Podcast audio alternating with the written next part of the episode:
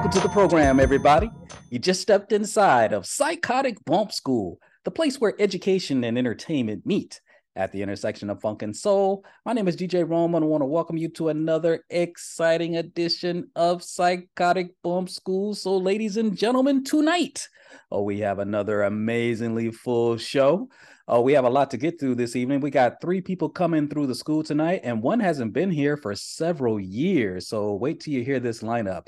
We're going to be welcoming back my good brother, Mister Gary Phillips. Gary Phillips is a renowned author and writer and screenwriter, it turns out, in Los Angeles, and he's here to talk to us about his latest project, released in rapid successive fashion in the year two thousand twenty-two, uh, South Central Noir, and One Shot Harry are just two of his latest, but he's got so many other things in the works. He's been a very busy guy since he was last here a few years ago on Psychotic Bump School. I am so excited to welcome back the good brother, Mister Gary Phillips, joining us this evening. And I'm going to be welcoming back our good sisters, Lori Peacock and licensed clinical social worker, Casey Phillips Brown. They're here to help me pay tribute to the late, great Irene Cara. That's right, Irene Cara or Cara. I'm not sure how they pronounce it precisely. Uh, she passed away over the weekend, ladies and gentlemen. She is known for singing the biggest pop hits in movie music history in terms of her hit singles Fame, from the movie of the same name and T V show. And she also actually co-wrote the hit Flashdance What a Feeling and sang it, for which she also won multiple accolades for that as well. Uh, she died at the tender age of sixty-three over the weekend, as uh, reported by her publicist. Quite sadly, it was shocking, and it conjured up a lot of feelings, emotions, and memories in the hearts, minds, and souls of young women across the nation and across the world, really. Irene Cara passed away at the age of sixty-three. So we're going to be paying tribute to her with Casey Phillips Brown and Lori Peacock. So that's going to be our lineup. So you might want to call your friends and family to the radio or the computer, because we are about to set it off. So this is K C W G, the truth dot com. My name is D J Rome. Welcome to Psychotic Bump School. Stay tuned for more. We're going to kick off our show with the good brother, Mister Gary Phillips, after this. Hate New York City.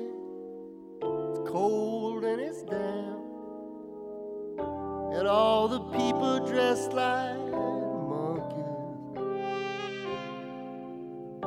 Let's leave Chicago to the Eskimos. That town's a little bit too rugged for you and me, you bad girl. This is Gary Phillips, and you're listening to Psychotic Bump School with your host, D J Rome, on K C W G, the truth dot com, the best internet radio show on the planet. Rolling down Imperial Highway, the big nasty redhead at my side, Santa Ana winds blowing hot from the north. We were born to ride.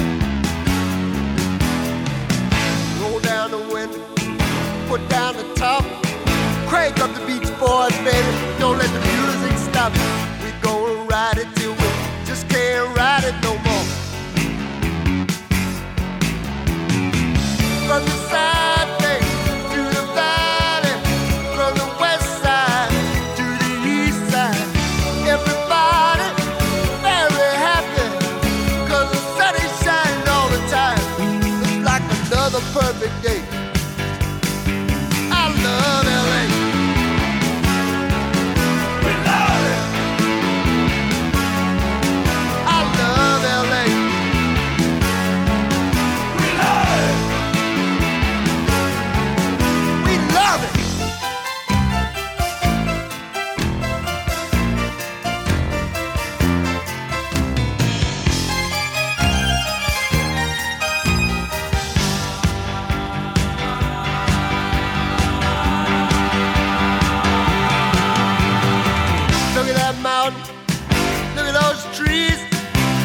Farm over there, man, he's down on his knees.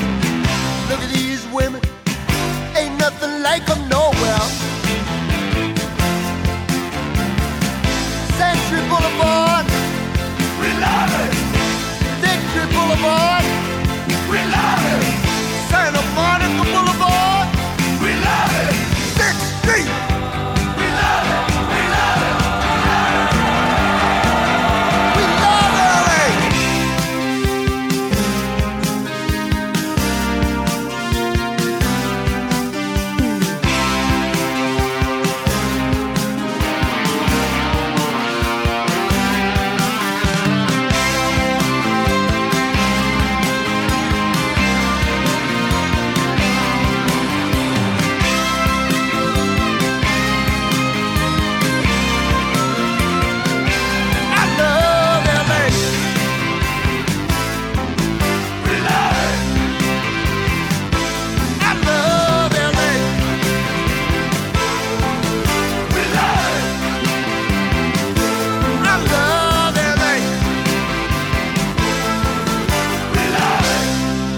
Hey, we are back. K C W G, the truth dot com. This program's called Psychotic Bump School. My name is D J Rome.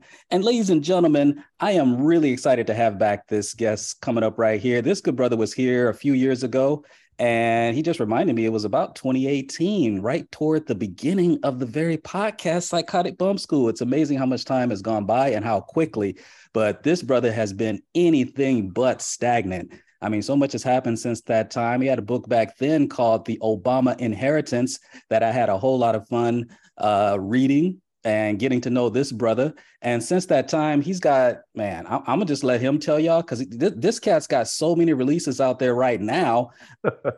I would be remiss if I try to name them all. I wouldn't do them justice. So without further ado, ladies and gentlemen, please help me welcome back to Psychotic Bump School our good brother, Mister Gary Phillips. Mister Phillips, are you in the house? Yes, sir, D J Rome. Th- thanks for having me back, brother. Man, it is a long time coming, and I am so super excited that you're able to be here, good brother. What, man, what haven't you been doing? I- I'd ask you how you're doing, but I'm assuming you've been, okay. You've been busy, right? I've been trying to. I've been trying to keep busy. Uh, I guess on the on the on the book front, uh, yes, earlier this year, uh, around March or April, I guess maybe toward the middle of March, uh, beginning of April, uh, One Shot Harry uh, dropped.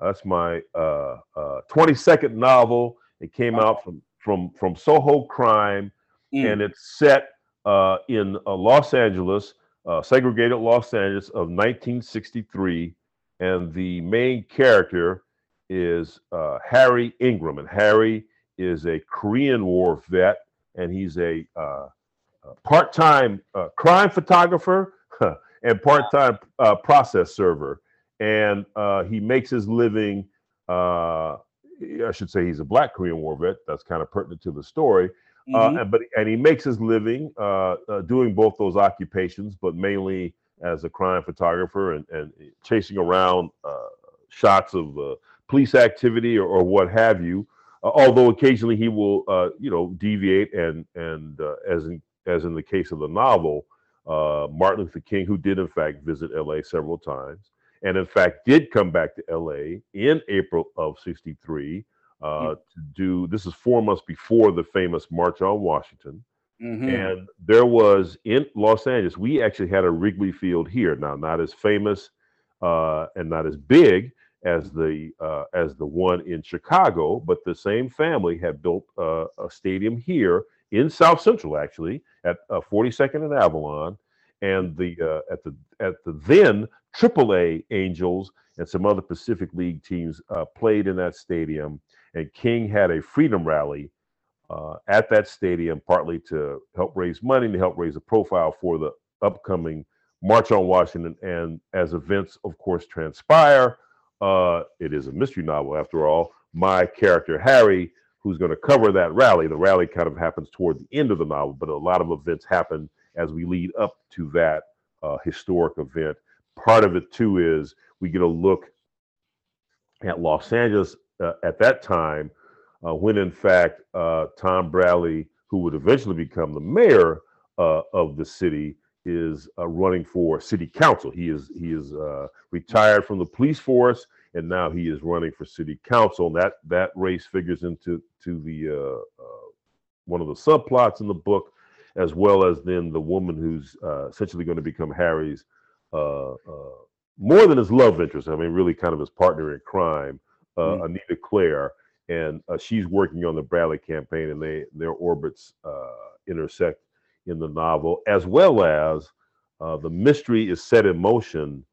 Uh, a old army buddy of uh, uh, a white guy, an old army buddy though of uh, Harry, Harry's comes back to town, and he's a part-time jazz musician, and he's got this other gig, kind of uh, driving for a, a, a millionaire, a, a well-to-do guy, a kind of a Rick Caruso of his day. and uh, and the guy and his buddy dies under mysterious circumstances, and that sets in motion the whole plot. Wow! Did you say the Rick Caruso of his time? Yes, I did. I did say that uh, because, of course, in L A here we've just had uh, this big exactly. contest, right, between uh, an old an old friend of mine, Karen Bass, a, a longtime community organizer, a congresswoman, actually re- represents the district I live in, Come and on. yeah, and she just uh, won.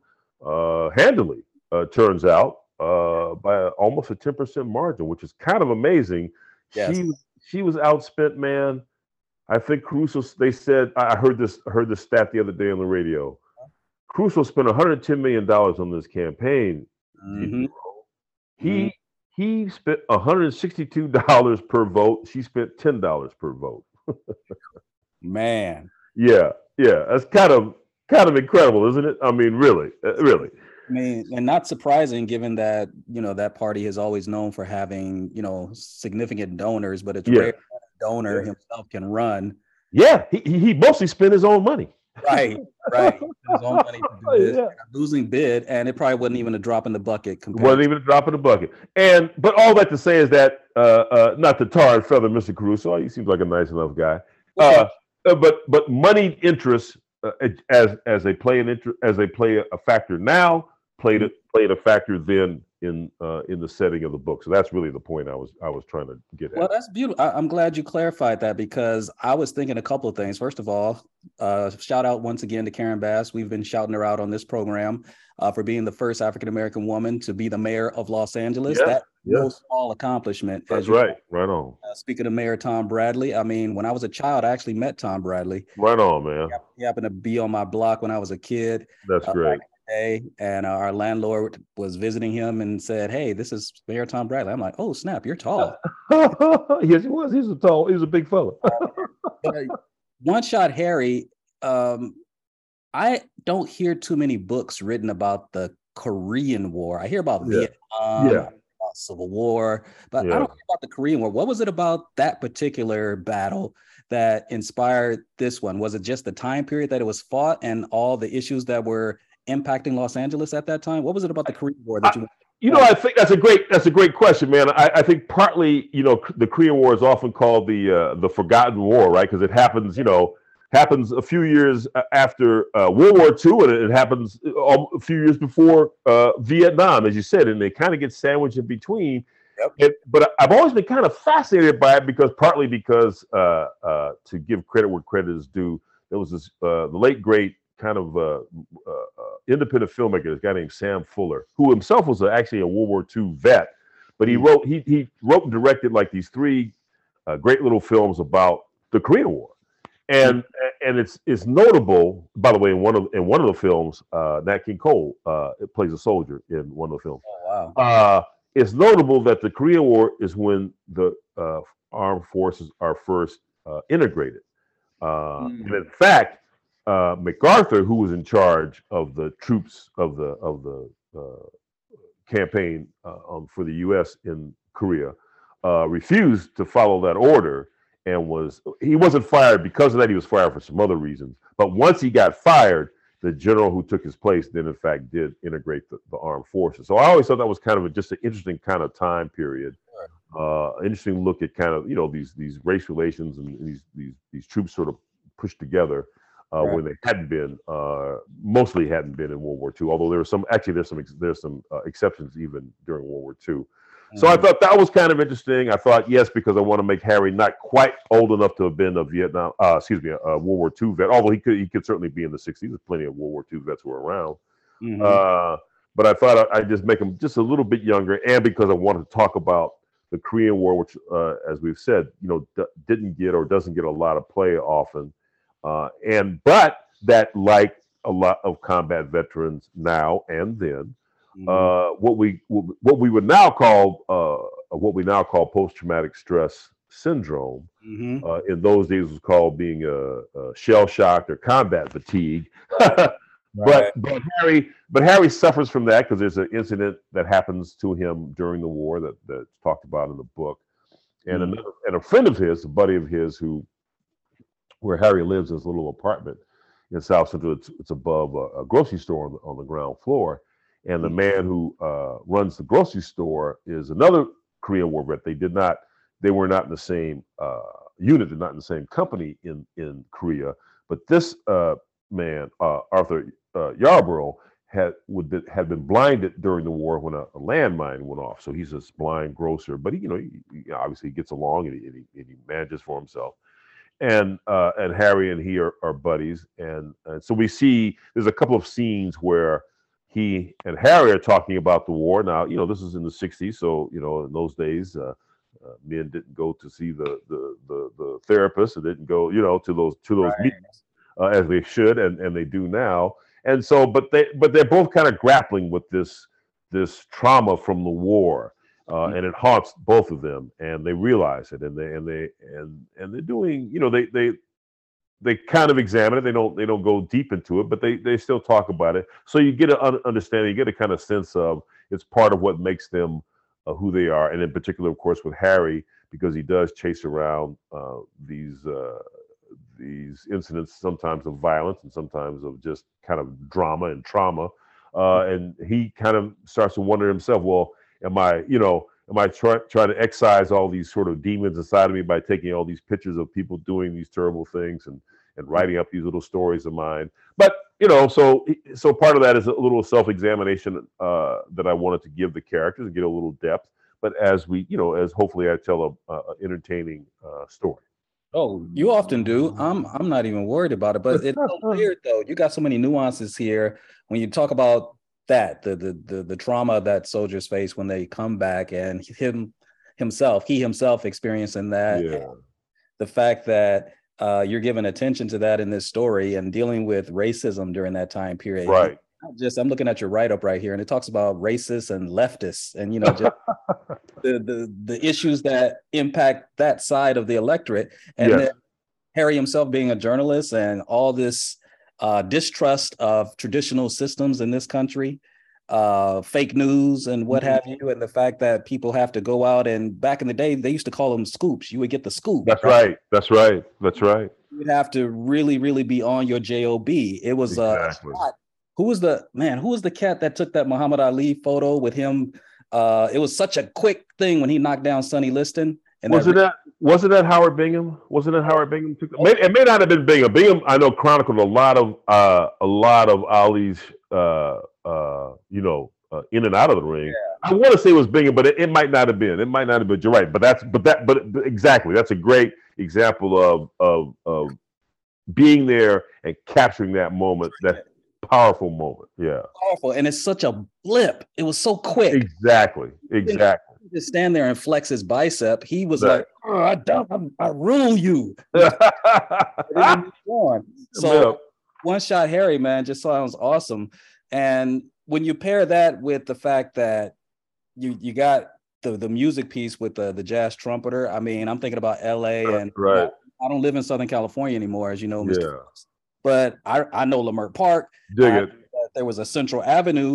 That's right. And I know That's that right. that was a highly renowned uh, jazz uh, centerpiece for Southern California. The exactly. great Bill Higgins, the, the legendary drummer Billy Higgins, there built you go. Leimert Park Village, just based upon the love and the power right. that the jazz scene had, and blew yeah, the world stage. Exactly, That's world right. stage. You know what I'm saying? That's right. That's right. That's I, right. I'm just seeing all this stuff. I don't know if all this stuff is in your book, but you have such a good sense of L A history that all these things just conjure up in my mind, and I may be way off base. I, I still have yet to to skim through this book, but there's so many elements here, man. I love it. No, I, I think yeah. No, I like. I, yes, I, I like to think that I I um, incorporated uh, kind of the the jazz scene. There's there's uh, part of uh, part of the book also looks at uh, West Adams, and as the as the freeway at that point, uh, the Santa Monica freeway. Is Man. is is coming through, right? It's coming through West Adams, and, and homes are being Man. taken, and and you had black and white residents coming together to try to fight that. You also had, of course, this displacement of a of a black community in Santa Monica itself, right, where the where the freeway would you know would, would terminate. So so these are you know these are factors that that that are underlying in the book, as well as as you mentioned uh, about the leftists, um, Harry's uh, Harry's. Uh, The, the woman that Harry meets, Anita Clare, she is the daughter, she's biracial, she's the daughter of, of uh, what they used to call fellow travelers, le leftists who were, you know, uh, involved in a lot of radical stuff and strikes and pickets and for civil rights and what have you. And so that kind of gets played out, too, a little bit, a little bit of remnants of uh, what was, you know, what was called the Red Scare, uh, which even, you know, had a had a presence even here. Often it's thought about as back east, but it had a had a fairly... Uh, uh, significant presence here in Los Angeles. And so in the fifties, into, into this time period, early sixties. And so that's talked about as well. Man, um, side note, I actually grew up in the West Adams area. No kidding. That's home. I'll be doggone. Right That's on. Exactly. So, I mean, the ten freeway right there, Adams and La Brea. Yeah. Uh, that's home, bro. Right but on, man. Right on. And by the way, and by the way, you know, now it's facing gentrification all over again. Bruh. Yeah. Man. It don't even feel the same because, yeah. you know, we talk about tensions between that may have existed between black and white. Right. More black and white. Right. Right. So it's like, and it, it was a trip because I guess, I mean, I've lived in California my whole life, and I'm assuming you have too, right? Yes, I have. Yes, I have. Okay, so right. You've seen the change because right. I, I, did you know, how long have you known about the demographic uh, variation that existed in California? I knew we weren't dominating, but I, yeah. I we were more than six percent of the freaking population. We're only, yeah. African Americans are only six percent. I know. We're down from like what? Uh, we were ten or twelve or something like that once upon a time, right? But yes, no, that, but that's that's that, well, listen, that there's well, this is the future, baby. This is the world. The world is changing, and, and yeah, yeah, man, yeah. Wow. And it's not, it's not like it's going to reverse, right? So wait, wait, wait, wait. I mean, I don't want to tell too much about your history, but I'm a Dorsey High School alumnus, so. Right on. You are you what Fremont, Crenshaw? I you know hit no wait hit, now this now we now we're going to really uh, reveal some truth. I would have gone to Manual Arts had I gone to the Toilers. I I wound up going to a little school, a little private high school called Lutheran High. Okay, which is part of part of the Lutherans, but now in those days. We were right on, uh, we were right near Florence and Crenshaw. We were right on seventieth Street wow. and eighth Avenue. The campus is still there. I, for, I, I forget now what's there now. But in those days, man, we were like the first uh, influx of black kids. Some, some of the guys I went to high school with, some of the guys I played football with, and I'm still friends with now, all these decades later, uh, had gone, had come up through the Lutheran system. I come up, you know, through public school, and I find myself going to Lutheran High. But it was actually a pretty good experience. It was a really great experience. And like I said, cats I met then, I'm still friends with now. Wow. And and but it was a whole kind of crazy little mindset and whole kind of shift. Uh, but yeah, man, it was it was wild. It was wild. Yeah. Well, that, I mean, we're gonna get back to your books in just a second, but yeah, don't worry. You're familiar with uh, Lock High, of course. Sure, of course. And it seemed like they always had the best music program. You know, right? Make, That's you know, right. Southern yeah. California. That's I was right. in. Playing bands, but Locke High School, man, they had uh, Leon and Dugu Chancellor, Patricia, yep, yep. Um, people that were in the Daz band, yeah, yeah. And, man. And I'm not even doing it justice, man. So when when I was at Dorsey, yeah, I, I played in the band and whatnot, but right man, on. Manual always had a great marching band, but That's Locke right. High School, Locke High School was always, you know, there was a rivalry there between Crenshaw, Dorsey, of course, and then Manual. Yeah. Uh, Fremont, we yeah, Fremont, right? And, um, Locke. It was always right that that that quintuplet. I almost called it, it, but that quintuplet right there, that was like the center of black youth, right? Exactly. Thought, back in the day, and man, yeah. how things have changed. Yeah. Wow. Yeah. Wow. Well, this right. is K C W G, the truth dot com's program is called Psychotic Bump School. My name is D J Rome. We just chopping it up with the good brother, Mister Gary Phillips. He's here breaking it down to its final compound. What the world this brother has been up to. We've been talking about his book, One Shot Harry. And see, ladies and gentlemen, Mister Phillips is like, back in the day, y'all know this show is called Psychotic Bump School. Back in the day, George Clinton you, you used to release an album by Parliament on one label, Funkadelic on another label. That's right. That's right. To Atlantic Records and drop Brides of Funkenstein and Paul. This good brother right here, he he's the author of One Shot Harry, right? And then yep. that was it from April, and he has another one out there called Witnesses Witnesses for the Dead, and we haven't even talked about South Central Noir. Right. What? So both Witnesses for the Dead and South Central Noir are anthologies. South Central Noir, I, I uh, solo edited and have a story in that, and those are that's a great collection of uh, fourteen different stories covering, by the way, a, a time period. Uh, speaking of, of of L A's past, we we have a story in there uh, by Emory Holmes, a second old buddy of mine, uh, which goes back to the days of the Dunbar Hotel. Talk about Central Avenue and the jazz clubs. Uh, I mean, this story is set in the late twenties, uh, late twenties uh, into the thir- early thirties. But uh, and and uh, it's about a young man, uh, part of that black migrate that black migration that comes west, uh, and he gets caught up in some circumstances. But and and we have a couple of stories set. We have a story specifically set during the events of ninety-two. We have uh, my story has a reverberation from that time period. Anyway, all that to say is that there's some, a couple. We have even a couple of ghost stories in uh, in South Central Noir. So I'm I'm I'm very happy with uh, the uh, broad swath of of time periods and and kinds of stories that the writers uh, wrote about, and that came out from Akashic. I guess that came out in uh, maybe that's in the middle of August, or toward the end of August, and then just now dropped uh, earlier this month. We were we were talking about this. Has been uh, Witnesses for the Dead, and uh, that's another anthology that now this one I co-edited with a with a long time another long time friend of mine, Gar Anthony Haywood. Uh, and both Gar and I have stories in this collection as well. But in particular, uh, this collection, Witnesses for the Dead, the stories were inspired really by uh, the that brave young woman, uh, uh, Darnella Frazier, who, uh, who you know who captured the the murder of George Floyd. Uh, ah, you know, yes, yes. Uh, and so, and so, inspired by that, and this was actually this the idea had actually come from Gar's uh, father-in-law, who actually just recently passed. And but he had he was talking with with Gar, and he was saying, well, you know, that kind of brave act, and and you know, obviously, you know, she, and she'd been properly, uh, you know, given accolades. And they got to talking more and more, and so now the idea of being that our stories then are take that as a cue, which which is to say, if you were to witness a, a terrible crime, what would you do? What would happen to you? Uh, would you stand up? Would you do the right thing? Some and in some cases, not in some cases, the the, the stories are very are quite varied. So it's not all about. It's not actually. There's no one particular story that's about. There's a couple stories about police abuse. But there's no stories that are just about just people, you know, videotaping an incident.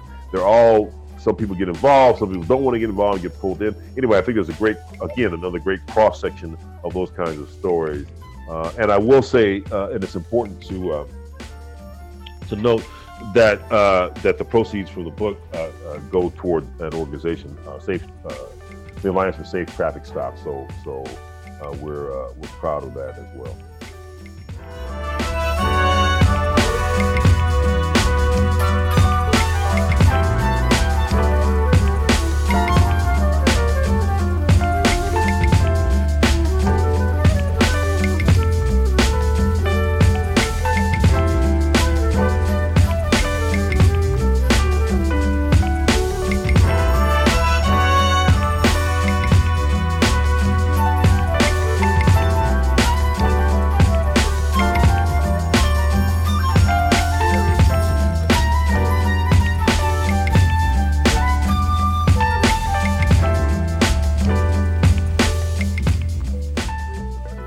Gary Phillips, and you're listening to D J Rome on Psychotic Bump School, the place where education and entertainment meet at the intersection of funk and soul.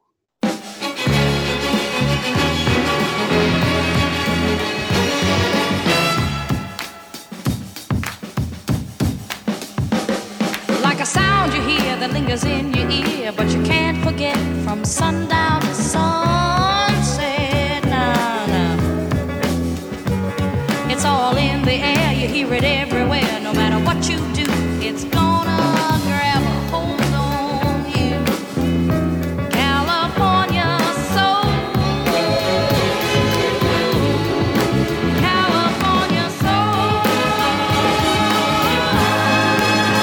If the sun comes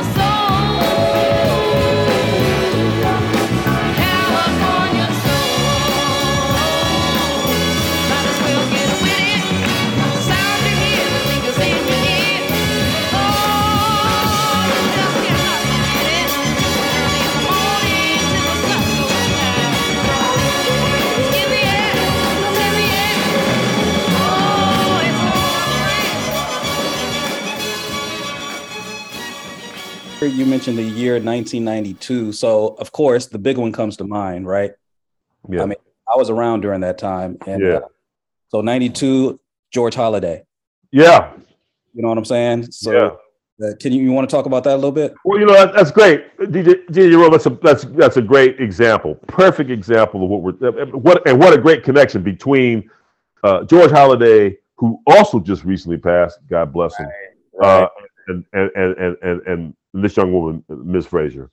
Mm-hmm. Uh, mm-hmm. Holliday had, had gotten this in those days. This, this is how old you and I are. In those days, he'd gotten this uh, uh, uh, video uh, camera, right? This camcorder as right. a present. I think it was like a birthday present or something like that, right? Uh-huh. And sure enough, man, the cat has, you know, he's, you know, he's just sitting in the pad one night, you know, mm-hmm. just, mm-hmm. you know, minding his own business. Right. And here's this commotion outside. Right. Goes out to his balcony, looks down, sees the sea of these cops wailing on his brother, on Rodney King, wailing on his brother. Mm. And uh, and goes to grab, and just kind of reflexively, man, goes to grab his camera, mm. right? Goes yeah. back to the balcony, you know, puts it on Zoom, whatever you got to do there, yep. and take that grainy, that that that grainy footage that is, will be seen around the world, be seen around the world, right? Uh, and and And and sets in motion a, a lot of a, a lot of, of, of reform and a lot of efforts at trying to really what what folks in the black community have been saying for years about the cops. Here it is, and and black and white folks, right? You know, ain't staged. This is the real deal. Here you are. And and as you said, man, you take that incident, and then now we go forward uh, uh, a couple of well. Heck, more than two decades, right? Where, where however many years that is, or dang, dang near whatever, dang near thirty years. Yep. Uh, yep. To these crazy little things that you and I and all these kids have. I'm looking at mine right now, and my and my grandson who, who's eight wants one. We ain't gonna get him one yet. Anyway, but you yeah. know what I mean. That but have has this what what is it? It says I think these things have more memory than the old satellites had, right? In terms of capacity. Uh-huh. You have.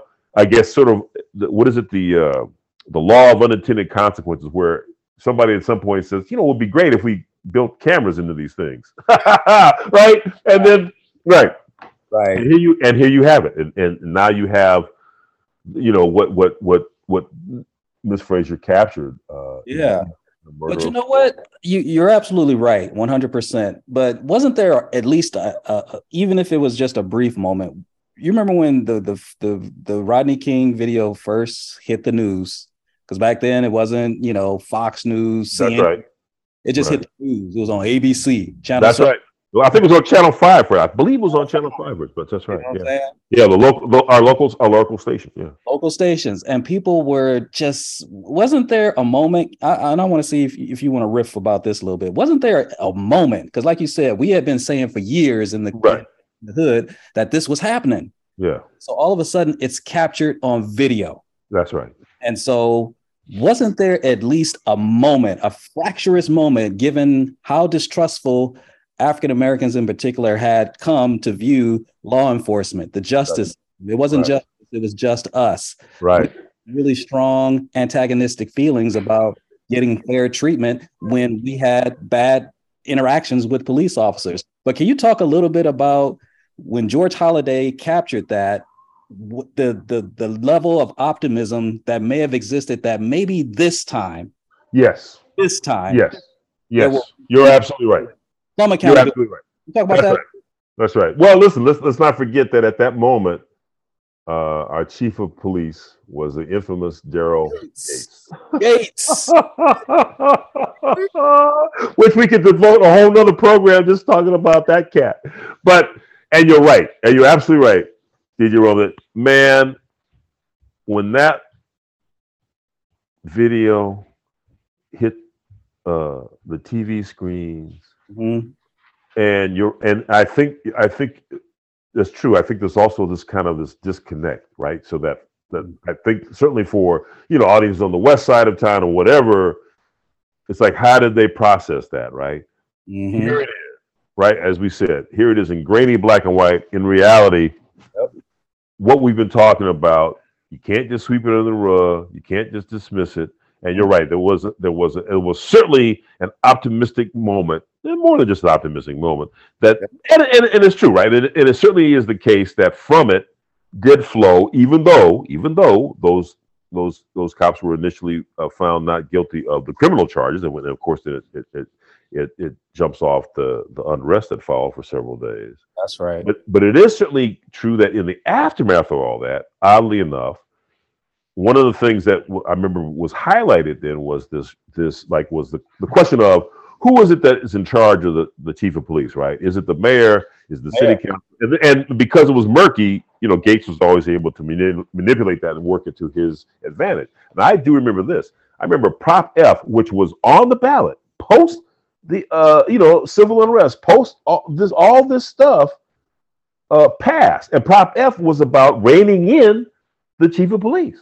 Right, was about creating a system of control of who it is, who who it is that that is in charge, you know, ultimately uh, of of a police chief if he's going to be recalcitrant and you know and not implement reforms. And the fact that that passed was amazing, and it did say something about what uh, what that video did to people's consciousness. Absolutely did. Absolutely. Yeah. Yeah, yeah, absolutely. I mean, it was it was a stunning period of history because even right. when we talk about the, the consent decrees, yes, effort for uh, people in the Congressional Black Caucus, for example, to get this legislation through, and people with their their sense of voter apathy that right. it doesn't matter if we vote or not, it doesn't matter. Right. Who, you can't trust either party. Democrats, Republicans are all the same. That's right. Yet you depending on who you vote for will determine your local politics, and this yeah. president is going to pick and put and place onto the Supreme Court and right. local benches, judges that just may have a little bit more uh, favor toward the issues and causes that you care about. That's right. That's right. For the other side, you certainly are not getting that. Exactly. You yeah. certainly aren't getting that. So, right. oh my God. Yeah, you're right. It, it just, it, oh man, so many memories come back from that. And then, uh, yeah, we're going to talk about uh, South Central Noir, but the, you remember they brought in, uh, and I wasn't paying attention back then that closely, but with when you reminded me earlier when you were talking about Tom Bradley being a former officer himself, right? Right, right. So I'm guessing that's probably why people felt like maybe he was too soft on Daryl Gates. And so he brought in this guy from Philadelphia named Willie Williams. Oh my goodness. And I remember, I remember Willie Williams came tumbling down the airplane stairs. Oh Lord, yes. Like this is, and he was black, you know, yeah, black, yeah, black yeah. man, and they thought that yeah. this was gonna be the great savior for yeah. L A Police Department. Yeah. And I don't I wasn't paying attention that closely after that. I knew that people wanted Daryl Gates out. Yep. So wronged after that verdict, like you said, because they were in- initially found not guilty, which was yep. crazy. And then I guess maybe it was a civil trial after that.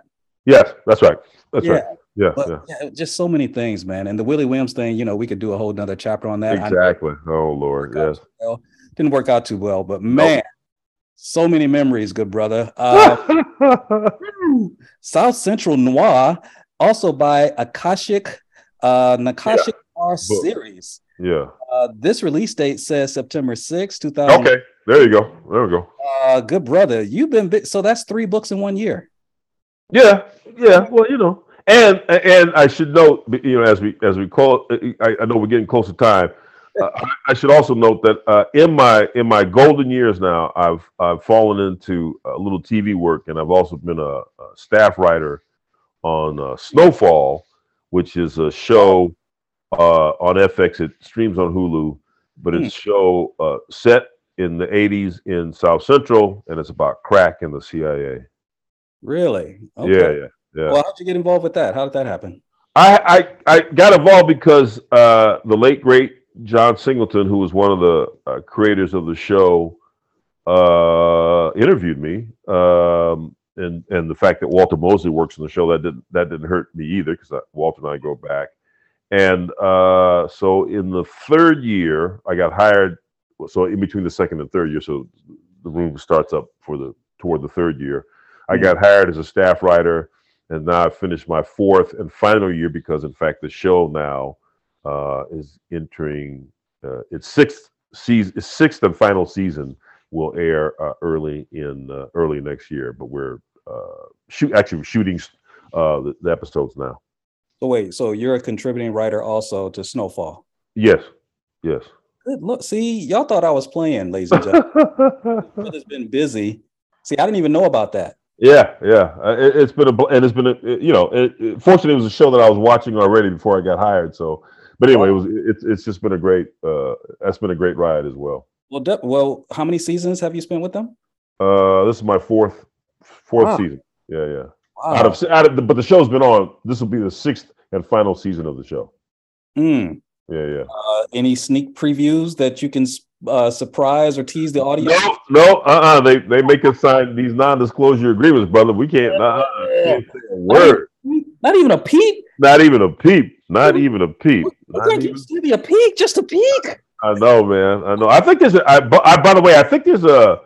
A kind of is there a trailer already playing? I think there might be a trailer already playing. So it's a little. There's a little. You know, a little teaser. A little teaser. Uh, I think it's up some, some running somewhere up on, on F X, I think, right now. So maybe that's a, that's probably the best I can say. That's probably the most I better say.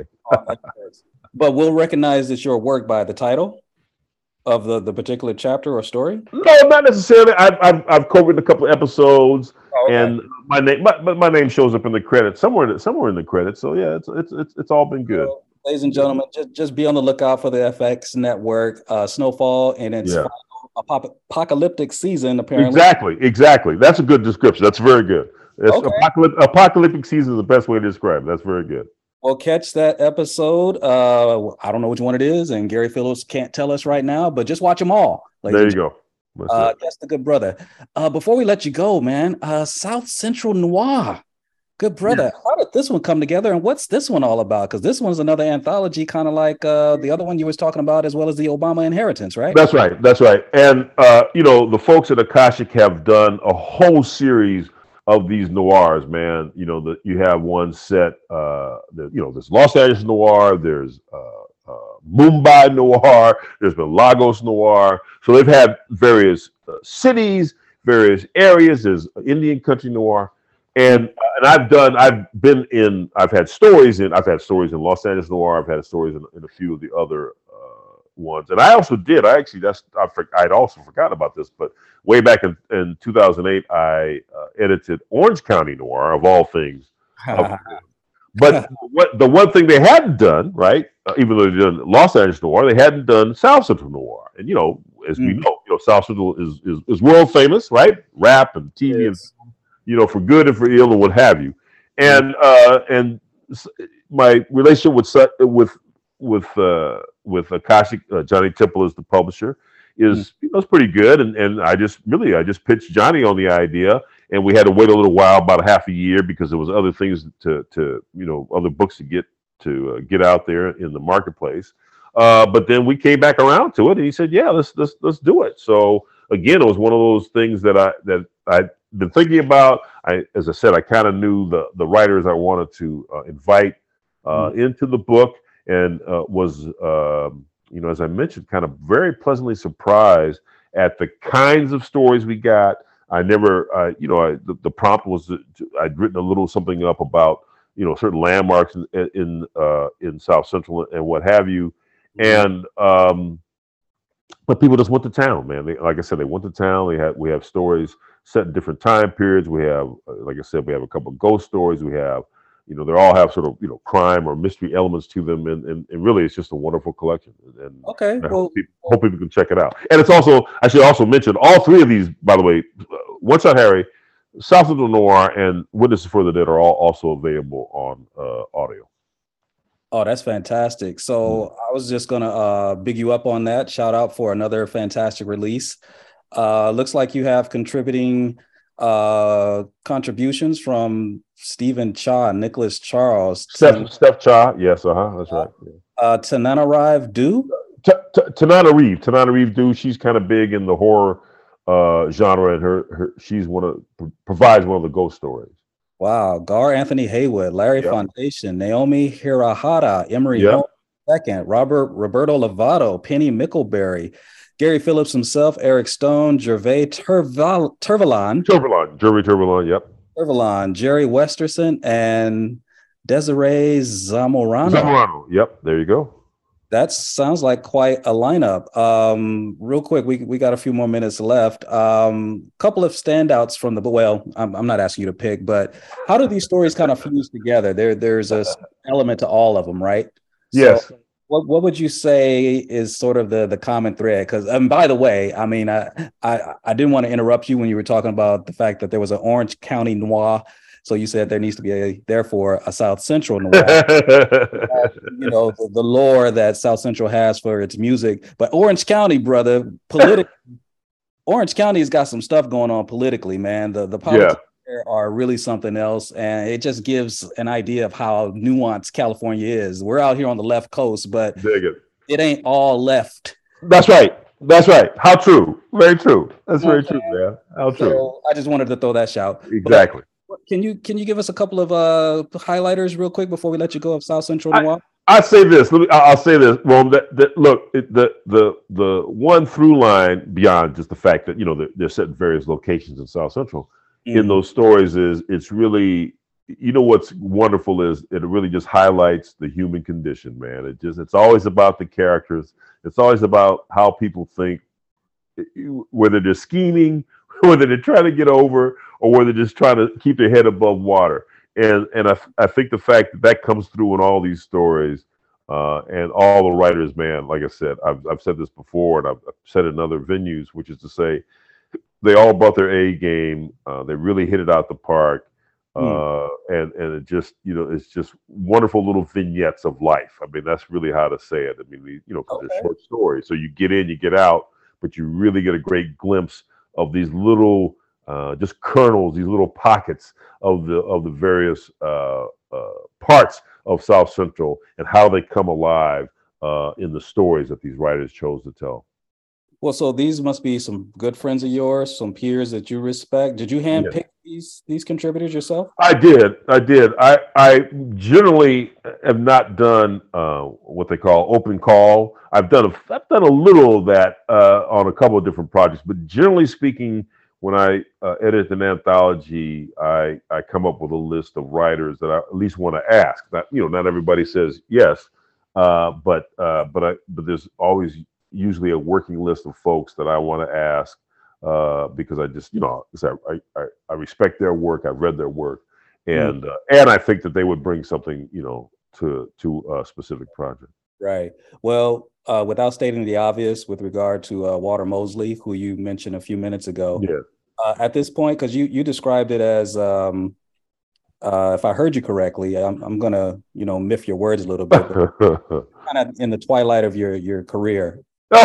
Well, in the in the in the golden year, I like to, I like to, I like not to think of the twilight of my career. I like to think about it as the in the in the in this uh, uh, the golden years of my career. How about that? That's what you said. I'm sorry. Yeah, yeah the yeah, golden year. I knew yeah. I was going to mess that up. The golden year. But I'm noticing, and in, in I mean, correct me if I'm wrong, but I'm seeing an increase in intensity and productivity despite you being in your golden years. So yeah, that, that I hope so. to me. No, seriously, it does, because it yeah. says to me that you have truly, truly mastered your craft. You've truly found your voice. I mean, not that there was any question about that in the first place, but mm-hmm. someone that could produce at this level and put out the quality of work that you're doing at this rate, this this rate of succession, and you know, you you got tentacles in several different projects, including television too.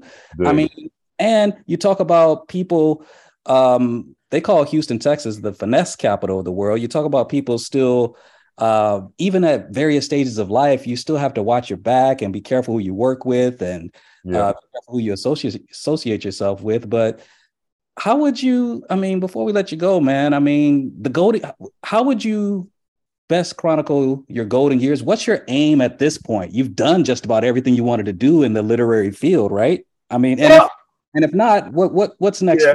Well, I think it's, it's well, hopefully it's to keep doing uh what I'm doing. Hopefully it's to uh, to enjoy uh, the stories um, or, ha- or or or bring to fruition. I guess that's the way to say it. Bring to fruition the stories I want to tell, and I think I still have some stories to tell, mm-hmm. and I, and I, and and I, I still get a, a kick out of out of writing them. Uh, sometimes it's you know it's not always a labor of love. Sometimes it's just laborious, mm-hmm. but but as it should be. It it shouldn't be. It's not always fun and games. I think it's it's always fun to get to the end of the project and and maybe be hopefully be satisfied with what you've come up with.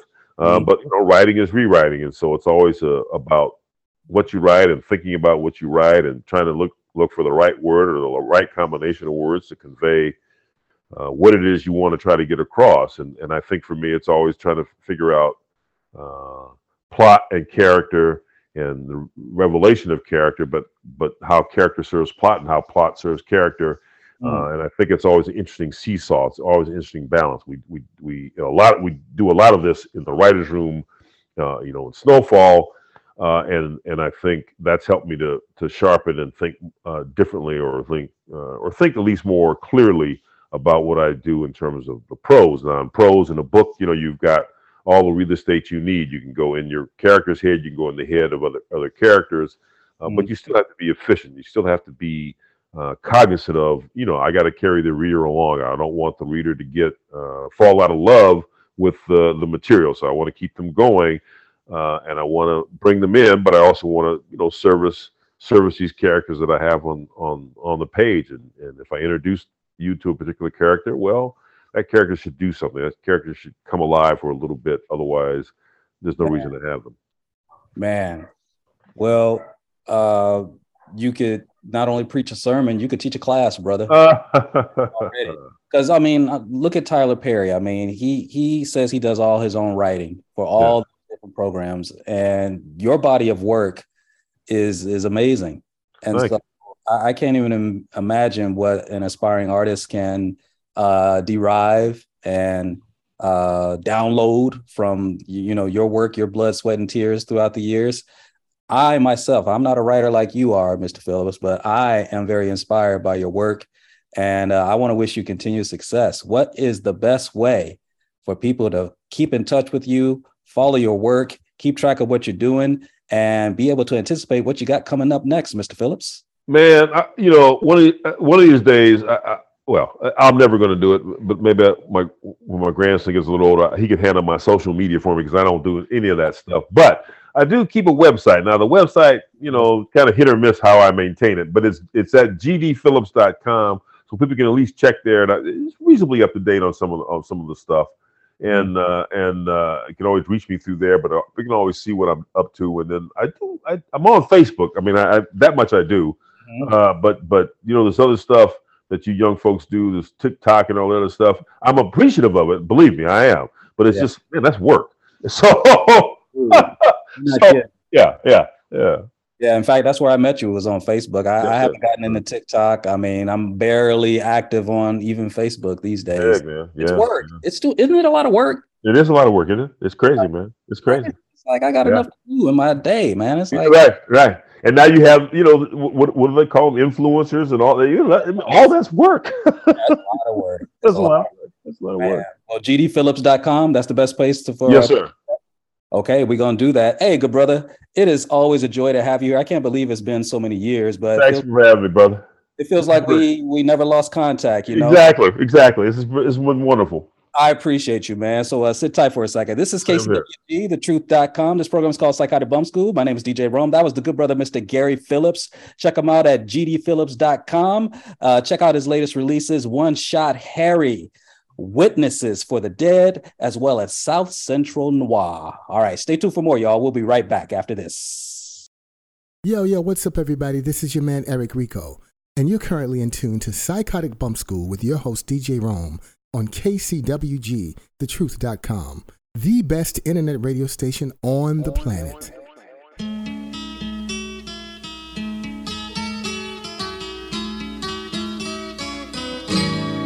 All the leaves are brown. All the leaves are brown.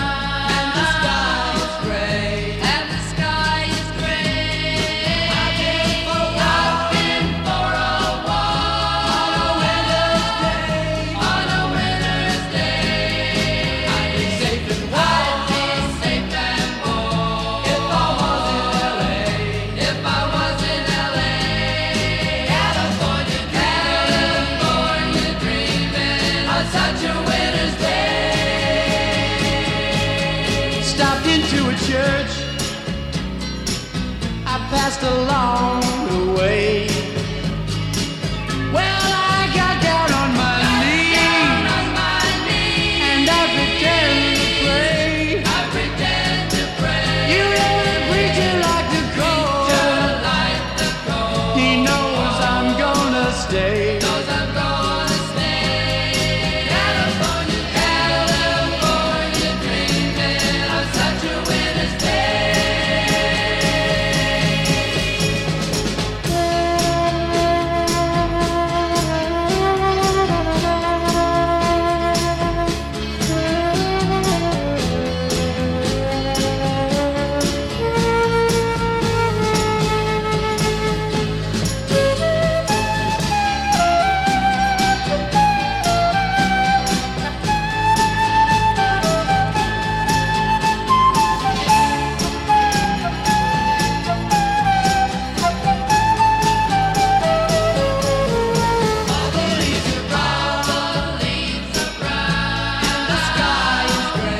And the sky is gray. And the sky is gray. I've been for a while. On a winter's day. On a winter's day. If I didn't tell her. If I didn't tell her. I could leave today. I could leave today. California, California dreaming on such a winter's day. California dreaming on such a winter's day. California dreaming on such a winter's day.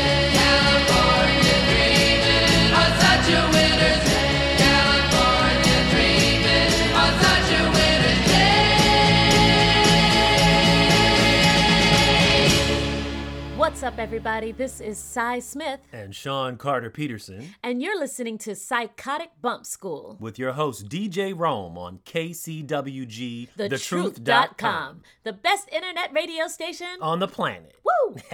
I'm sad to report that actress, singer, and songwriter Irene Cara has died at the age of sixty-three. Her death was confirmed by her representative, but no cause of death has yet been disclosed. Cara was born on March eighteenth, nineteen fifty-nine, in the Bronx, New York, and died November twenty-fifth, two thousand twenty-two, in Miami, Florida. In nineteen eighty, she shot to fame when she appeared in the movie Fame as Coco Hernandez and also recorded the title song. In nineteen eighty-three, she co-wrote the hit song Flashdance What a Feeling for the movie Flashdance and won an Academy Award, a Golden Globe Award, and a Grammy Award for the song. Baby, look at me and tell me what you see.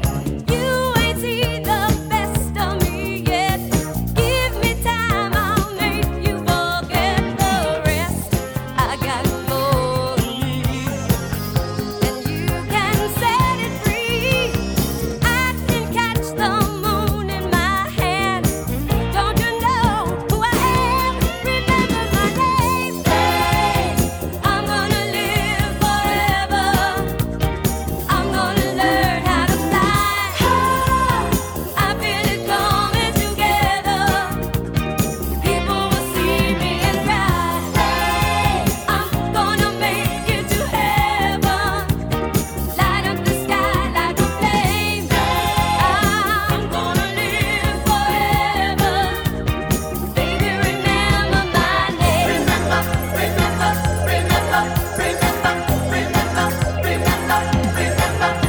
right, we are back. K C W G, the truth dot com. This program's called Psychotic Bump School. My name is D J Rome, and ladies and gentlemen, we have a bit of a bittersweet tribute that we must, we must, we must, we must get to, because this is a big one. Irene Cara, movie star, music star, international star of hit blockbuster films such as Fame, Flashdance, Uh, oh, What a Feeling. She's passed away, y'all, at the tender young age of sixty-three. Uh, we got word on over the weekend, actually. I think she actually transitioned maybe on late Friday, but the word began to circulate online over the weekend on Saturday. And her publicist is the one who broke the story. And she was very heartbroken to do so. Celebrities as uh, wide and diverse as uh, Deborah Cox, singer-songwriter Deborah Cox, as well as, of course, the great legendary Debbie Allen, uh, who says she herself is absolutely heartbroken over this loss. Irene Cara, one of the first people to uh, not only sing a hit record of that magnitude in Flashdance What a Feeling, but she actually co-wrote the song and um, took her all over the world. And it actually defined a generation of movie watchers, uh, aspiring artists, singer, songwriter, dancers. Uh, Irene Cara, ladies and gentlemen, has passed on. So uh, we want to pay a little tribute uh, for the good sister. And to help me pay tribute, we have two amazing guests who are here, who are becoming some uh, a bit of a, a regular presence here on Psychotic Bump School, to my great credit. So I appreciate the talents of these two wonderful, incredible human beings. So ladies and gentlemen, please help me welcome back to Psychotic Bump School our good sisters, Lori Peacock and licensed clinical social worker Casey Phillips Brown. Lori, Casey, how y'all doing? Good, thank you. That bad, huh? I'm a little well, heartbroken. Yeah, it's it's hard. When you played that song, I was like, oh, oh, yeah. It's very hard. It's a sad. It's sad. It's a sad time. It's a sad time. They're talking about. I played a little bit of uh, What a Feeling, Flashdance, the theme song. Um, that film came out, I think, in eighty-seven, because Fame came out in the early eighties. And uh, she starred at eighty-four, maybe about eighty-four, something like that. You were younger, yeah. Yeah, I wasn't born at the time. I heard about it. My, my ancestors told me about Fame and Flashdance because I wasn't around at that I, time. But I want to say eighty-one because I think I was ten years old seeing Flashdance in the theaters. Okay, eighty-three. I, I just have, looked it up. Okay, it's eighty-three. Okay, eighty-three. Yeah, okay. I was like, I remember, I remember sitting in the theater watching Flashdance, and my and my my aunt put, covered my eyes, you know, because there was some, there was some nudity. Mm-hmm. Um, oh, really? Okay, okay. Well, I know you weren't covering your eyes for the entire movie. Uh, what came to mind when you heard about this passing, Lori Peacock? Then we're going to turn to Casey Phillips Brown. Oh, this one hit me because you know. Growing up, I looked like every light-skinned Black woman that was ever on television. But the first one was Coco from Fame. And so, you know, everybody used to call me Coco, and I used to pull my my my uh, curls when my hair was long. And and uh, I loved her. I loved her that, that I looked at the screen and saw someone that looked like me for the first time. Because mm-hmm. I was always a big television fan, a big movie fan. Um, but all my heroes and heroines and, and people that I admired were all white, because that was all I saw. So mm-hmm. for Irene Cara to become not only a Black woman on on screen, but a light-skinned Black woman like like myself, it, it just really, it really impacted me a lot and, and helped me uh, identify a little bit better and feel a little bit more comfortable about myself and the way I was, and that I wasn't alone. And um, I, I just, you know, I'm very, very sad because I do feel like, she, you know, I wasn't that young when I was watching her. I play a teenager in the, in the movie Fame. Um, Fame was a huge, huge part of my life growing up. I saw that movie oh, wow. a million times. And, um, you know, she actually starred in that one versus Flashdance where she did the, the soundtrack. But, right. um, you know, her acting and, and her just, her talent was so, so um, powerful. And she had a huge impact on me. So today's, I'm, I'm very sad. Absolutely. Thank you for that. And Casey Phillips Brown, Uh, what Lori is talking about is very real. Um, she was of Puerto Rican and Cuban descent, and someone from those uh, disparate cultures fusing them together in such a ball of talent as she was uh, really made her mark. Casey Phillips Brown, uh, what did this loss mean to you? Yeah, it's it's so, yeah, my heart is just, I'm over here broken. I saw it first thing yesterday morning, and all I could think of was, it took me back to Sparkle. She was sixteen in that movie. Mm. And it's funny how people now uh, who are, when they were acknowledging her yesterday, people were leaving that out, like on the Shade Room, you know, they were like, oh, from Flashdance and from, you know, Fame. And people were all, everybody in the comment was, was like, that's Sparkle. Like she is at sixteen. We got to see love between her and Michael Thomas. And my favorite line of the movie, he kisses her and she goes, it feels so good. It's got to be a sin. Like just the innocence of her. Mm-hmm. And you see her grow in this movie and her talent.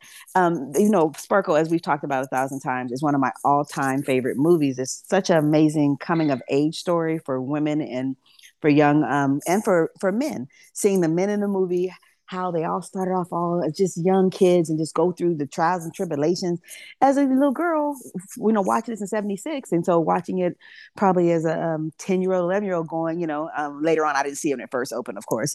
We really learned so many life lessons from that movie. And so that's when I first learned of Um, yeah. of Irene Cara. And so I just, just watching that and everybody, you know, you pretend to be the group, you know, doing the dance moves, you know, singing, what can I do? Uh, uh, with this feeling, like, you know, singing all that stuff. Oh. She really, really, really um, impacted, I know, my, my friends, our lives. And then, of course, then going into Fame and seeing her. And uh, there's like a moment in Fame where she's really uh, vulnerable. It's that whole scene where that guy is um, videotaping her for her audition. And you, she just embodied what it's like to try to get into this business and trying to be famous, but still being a kid. Mm-hmm. And not really knowing, but thinking you know it. So she's just always been amazing. And don't forget D C Cab, her, her song, you know, um, and yeah. D C Cab as well, right? She, in the eighties, cool. She was that woman. She was that girl. Was. And we haven't heard that much about her lately, but mm-hmm. I think hearing of her passing just brought everybody back to Sparkle, Fame, and um, Flashdance. Yeah, well, I want to talk to you about that, especially uh, both Lori and you, because I think about some of the fashion that was going on at that time. You guys know A. Scott Galloway. He was here with us when we did the Nope review. Uh, he's a renowned journalist. And um, I just happened to click on his page yesterday, and I noticed that, as always, he had written an amazing tribute. I'm not going to read all of it, but he reminded us that she actually got her start. One of her earliest appearances on camera was on the uh, the T V show The Electric Company, way back in the day. And uh, that's when Morgan Freeman wasn't even the Morgan Freeman uh, who used to inspire us to lean on him uh, much later when he actually did make his mark. But um, to Casey Phillips Brown's point, of course, it was her role as the title character, baby sister in Sparkle, that truly got her notice alongside co-stars Lynette McKee, Philip Michael Thomas, and Dwan Smith. But nothing compared us for the jubilant highs and soul-bearing lows of her portrayal of Coco in the performing arts high school film Fame that rocketed her to international superstardom. Better still, she composed and sang the anthemic theme song, the poignant piano ballad, Out Here on My Own. Mm. I just had a friend from high school that I was texting back and forth, Lori and Casey, and she used to dance and sing to that uh, when we were both in high school. Uh, the dance number Hot Lunch Jam, I almost forgot about that one.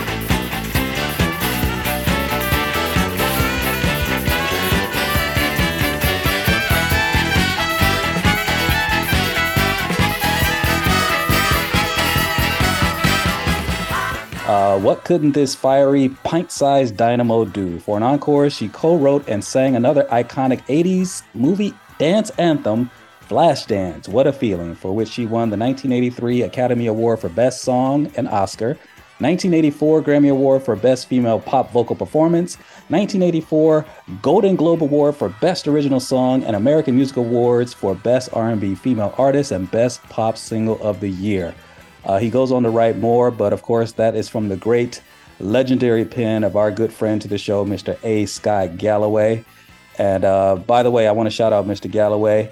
Uh, he um, lost his mom about a month ago. So, I'm you know, sorry.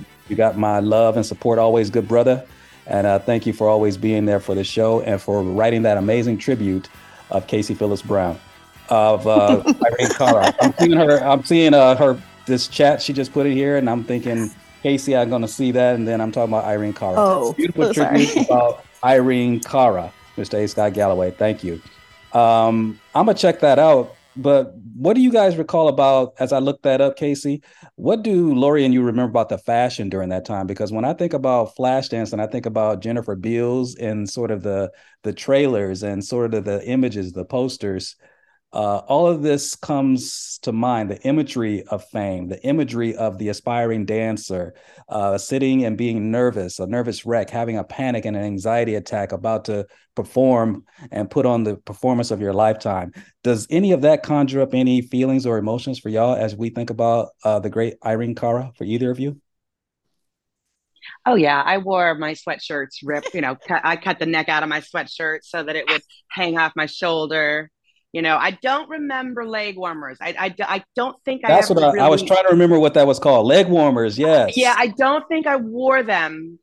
Uh, mm. I don't think I was cool enough. I just was. I wasn't cool enough for leg warmers. But but mm. I did do the, the off-the-shoulder sweatshirt and, uh, you know, all the other the eighties uh, eighties fashion fashion things that we, we're so familiar with. But now they're coming back. Mm-hmm. You know, they're, they're they're back with a vengeance. Oh my goodness! And now these young girls are wearing these, not eighties but seventies. You know, they're wearing these bell bottoms. Mm. I'm like, bell bottoms were never cute. They weren't cute in the seventies, and they're not cute now. I, I had my share I, in, in, back in. I think it was like the late eighties, early nineties. Bell bottoms kind of had a little bit of a, of a resurgence as well, and I, and I did wear them, but they're back again. So, anyways, yeah. As far as the fashion and, and the memories, yes, I, I bought into all of that. I tried real hard to. to yeah. Uh, Oh, with everyone, you had to have that shoulder showing, or there was an issue. We were we were like young Catholic school girls too, so that was, you know, on free dress day, everyone had to have that little, you know, off the shoulder look. Um, we all learned a lot from Flashdance too, because you learned how um, to take off your bra without taking off your shirt. Lori, do you what? remember that? You remember that? I do remember that, and I do it all the time. yeah. Wait, wait, wait, what? take, wait, oh, wait, yeah. wait, what? Take Rome, have your... you seen Flashdance? Okay, see? Believe it or not, in in spots, see, I can't see. recall it frame for frame, but I don't remember that scene. What scene are you talking about? I shouldn't have. They're, they're at dinner, right, at the fancy restaurant. Okay. And I think she was trying to prove a point to him. And then during the middle, she took, oh, no, that was when she got home from the fancy restaurant. Sorry. She was eating Yeah, in the, the fancy oysters. restaurant, she used her she foot. Oyster, right, oh, right. She was eating something very, was it oysters, Lori? In a very, yeah, like, was, kind of a sexual way. Yes. And then yeah. feeling him up with her foot. And then they mm-hmm. go home. And then she, you know, undoes. She's like um, taking off her, underneath her sweatshirt, she takes off her bra without taking off the shirt. Oh, And okay. we all learned that trick, like, oh, yeah. Oh, got yes. it, got it, got it, got it. Okay. I mean, there's nothing I can learn from that, but I do remember that, because isn't that the scene where she, that's the poster shot where she's kind of sitting with that sort mm. of sweater, that cotton mm-hmm. knitted yeah. sweater kind of pulled over her knee. Okay, and that Rose. was that moment. Look, I'm not that bad. I watched some. Okay, you're redeeming yourself. You're redeeming yourself. A little bit. I didn't see Fame though, but I used to watch the T V oh show. Gosh. My, my oh my sister, God, Rome. My ah. sister. But see, these are movies. No. I mean, aside from Bruno, Bruno was the the, the musician, right? The keyboardist. Yeah. Uh-huh. I mean, uh-huh. they were. It was based in the School of the Arts, and so people were kind of inspired. This is before they even had School of the Arts as, as we know it today.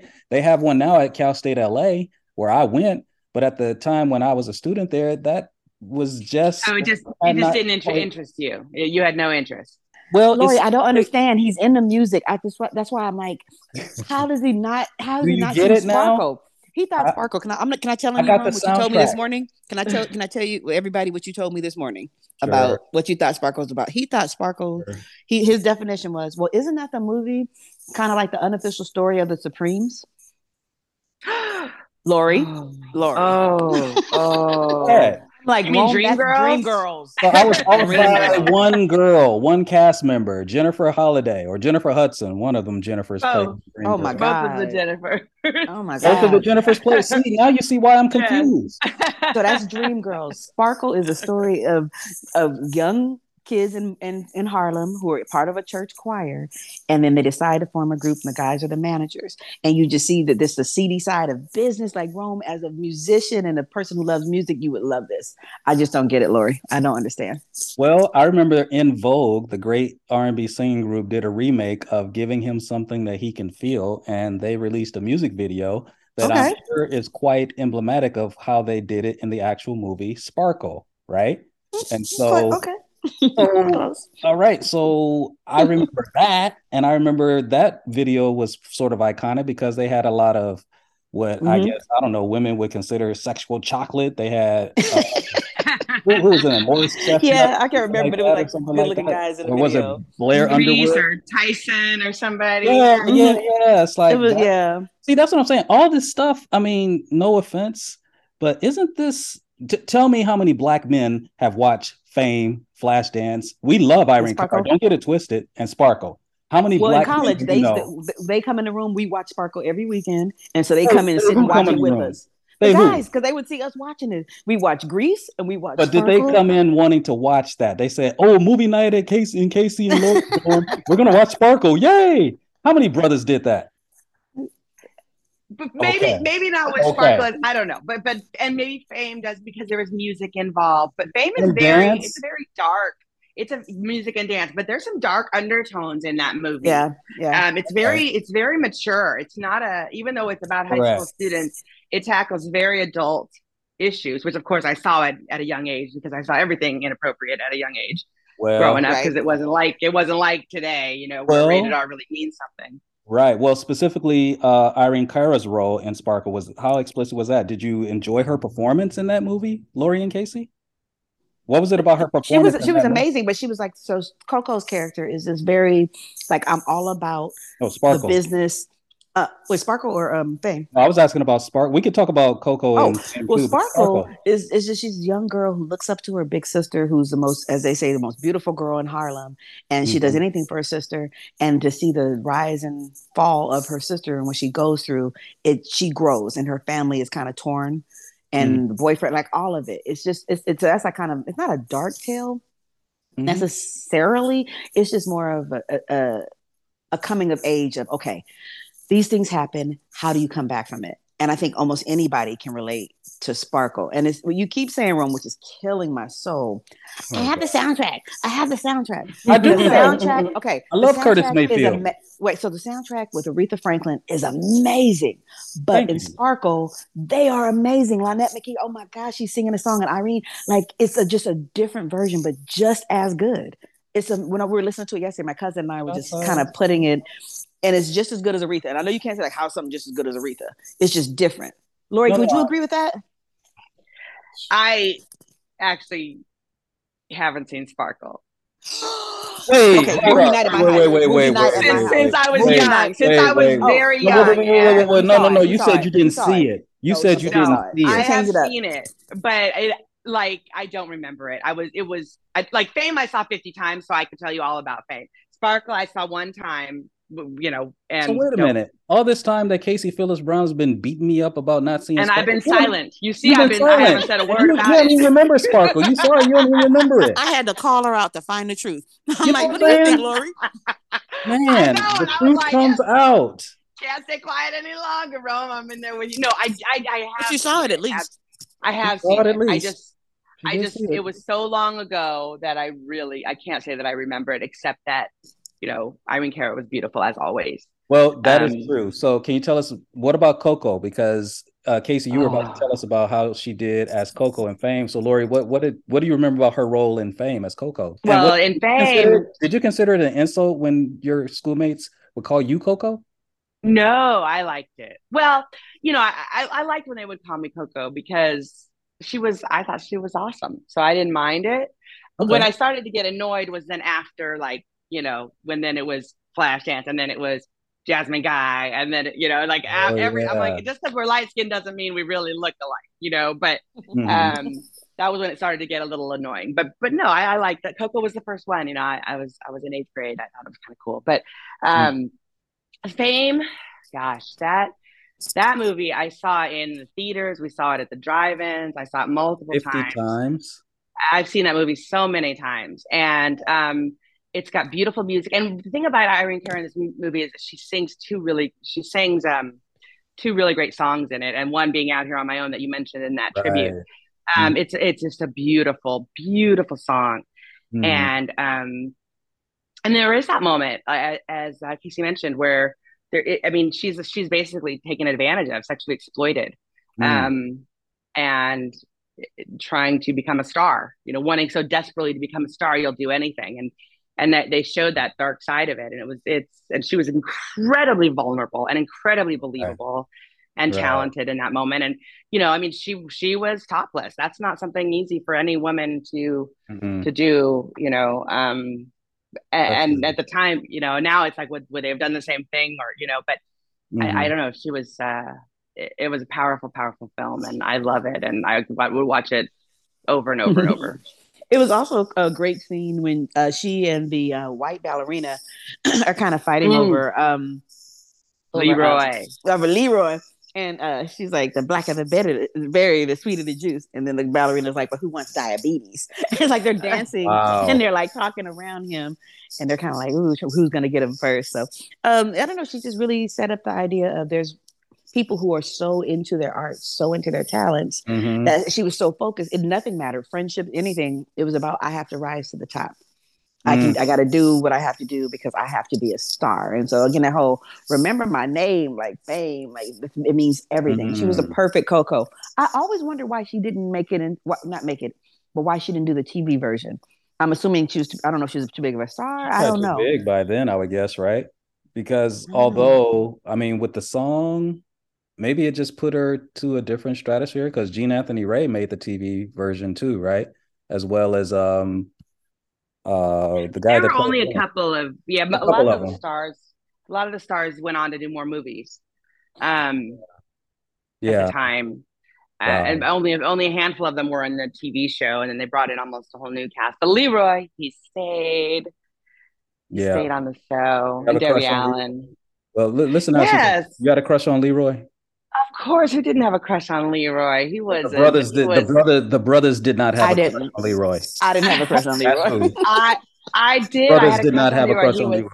He was uh, well. He liked the brothers, right? It was, that was not. Well, that's what I'm know, saying. It's like the brothers. It worked. You know. At the time, though, I didn't. I didn't. Oh no, no, no, nobody knew. But I just thought he was so cute. He had that great body, and he was a dancer, and he was mm. he had that swagger, but he was a bad boy. And I don't, I don't like bad boys, but I liked Leroy. And then he couldn't read, wow. and then he learned to read, and you know, oh, I just okay. um okay.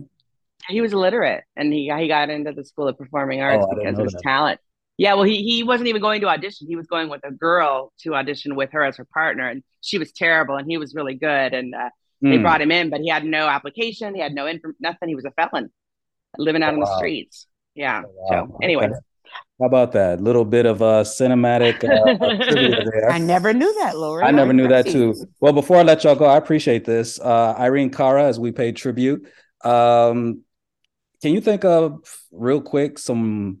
What what trends, movies were set afoot as a result of the success with Fame and Flashdance with Irene Cara singing those iconic songs? I can think of Footloose, uh, Dirty Dancing. Uh, what else comes to mind? Those would seem to be the two big ones that kind of came after that era. Can y'all think of any others? What just jumped into my head was like the scene from School Days, Spike Lee's School Days, ah, with Tisha Campbell and Jasmine Guy. And Jasmine I don't want to be alone tonight, and that whole little setup, wow. that's so Sparkle. That is nothing but Sparkles. Oh snap! Mm-hmm. Good one, good one. How about you, Lori? That is a good one. I, I don't think. I mean, this came a few years later, but um, I don't think there would have been a, a Whitney Houston in My Bodyguard. Oh, um, you know that that movie was a musical in itself as well, even though it was you know a drama. Right, um, right. I think there's there's a lot of movies that we probably would, if we really put our heads together, we'd be like, oh yeah, you know, because. There were, you know, anything that had music and had Black people or mm-hmm. Black women um, can be attributed to, to you know, her, her wow. success because there was nothing prior to that, you know, That's in that true. in that realm other than the Blaxploitation films that, right. you know, only had Black people in them kind of thing. So. Absolutely. You know what? Now that I think about it, uh, Fame preceded uh, Purple Rain by Prince. I mean, yep. just think about the yep. indelible yep. imprint that that movie made and. Mm-hmm. Uh, I'm sure studios were kind of looking at the success of uh, artists and, you know, singers, dancers, and, you know, the whole, you know, artistic community coming together in sort of a, a multi-genre, multi, multi-discipline uh, fashion, like they did in that School of the Arts and Fame and uh, Flashdance. But wow, thanks, y'all. Uh, Irene Cara, ladies and gentlemen, as we lay her to rest, mm. the good sister has uh, made her mark, uh, even on me, although I did not see uh, any of her movie, uh, anything. Fame. I saw parts of Flashdance. I, I didn't remember that broth. That's not her movie. I, I know she wasn't in it, but still, I mean, I, I th- yes. I, that's what I think about when I think about that voice, that song, the inspiration that she conjured up with so many people across the world. Irene Cara, the tender age of sixty-three, as we lay her to rest. Well, thank you, Irene Cara. Cara, I know people say it different ways. Uh, the world has been a much better place as a result of your advent to this great mortal coil, as they say. And uh, I know uh, my life has been permanently impacted by your courage, your impact, your artistry. And uh, thank you for giving us a chance to dream and to aspire and to have a role model. I never heard anything crazy about Irene Cara, y'all, in tabloids. I never heard about her doing anything stupid. And I don't know what her personal struggles were. Again, her publicist did not disclose the cause of death uh, as of this recording, and that will uh, still have yet to be uh, revealed. But nevertheless, uh, she deserves her flowers. And uh, I'm really happy that Casey and Lori have been here to help me uh, do just that. So Casey and Lori, thank you so much. I know this was a personal one for y'all, but I appreciate y'all doing this, okay? Thank you. Yes, thank you. Appreciate it.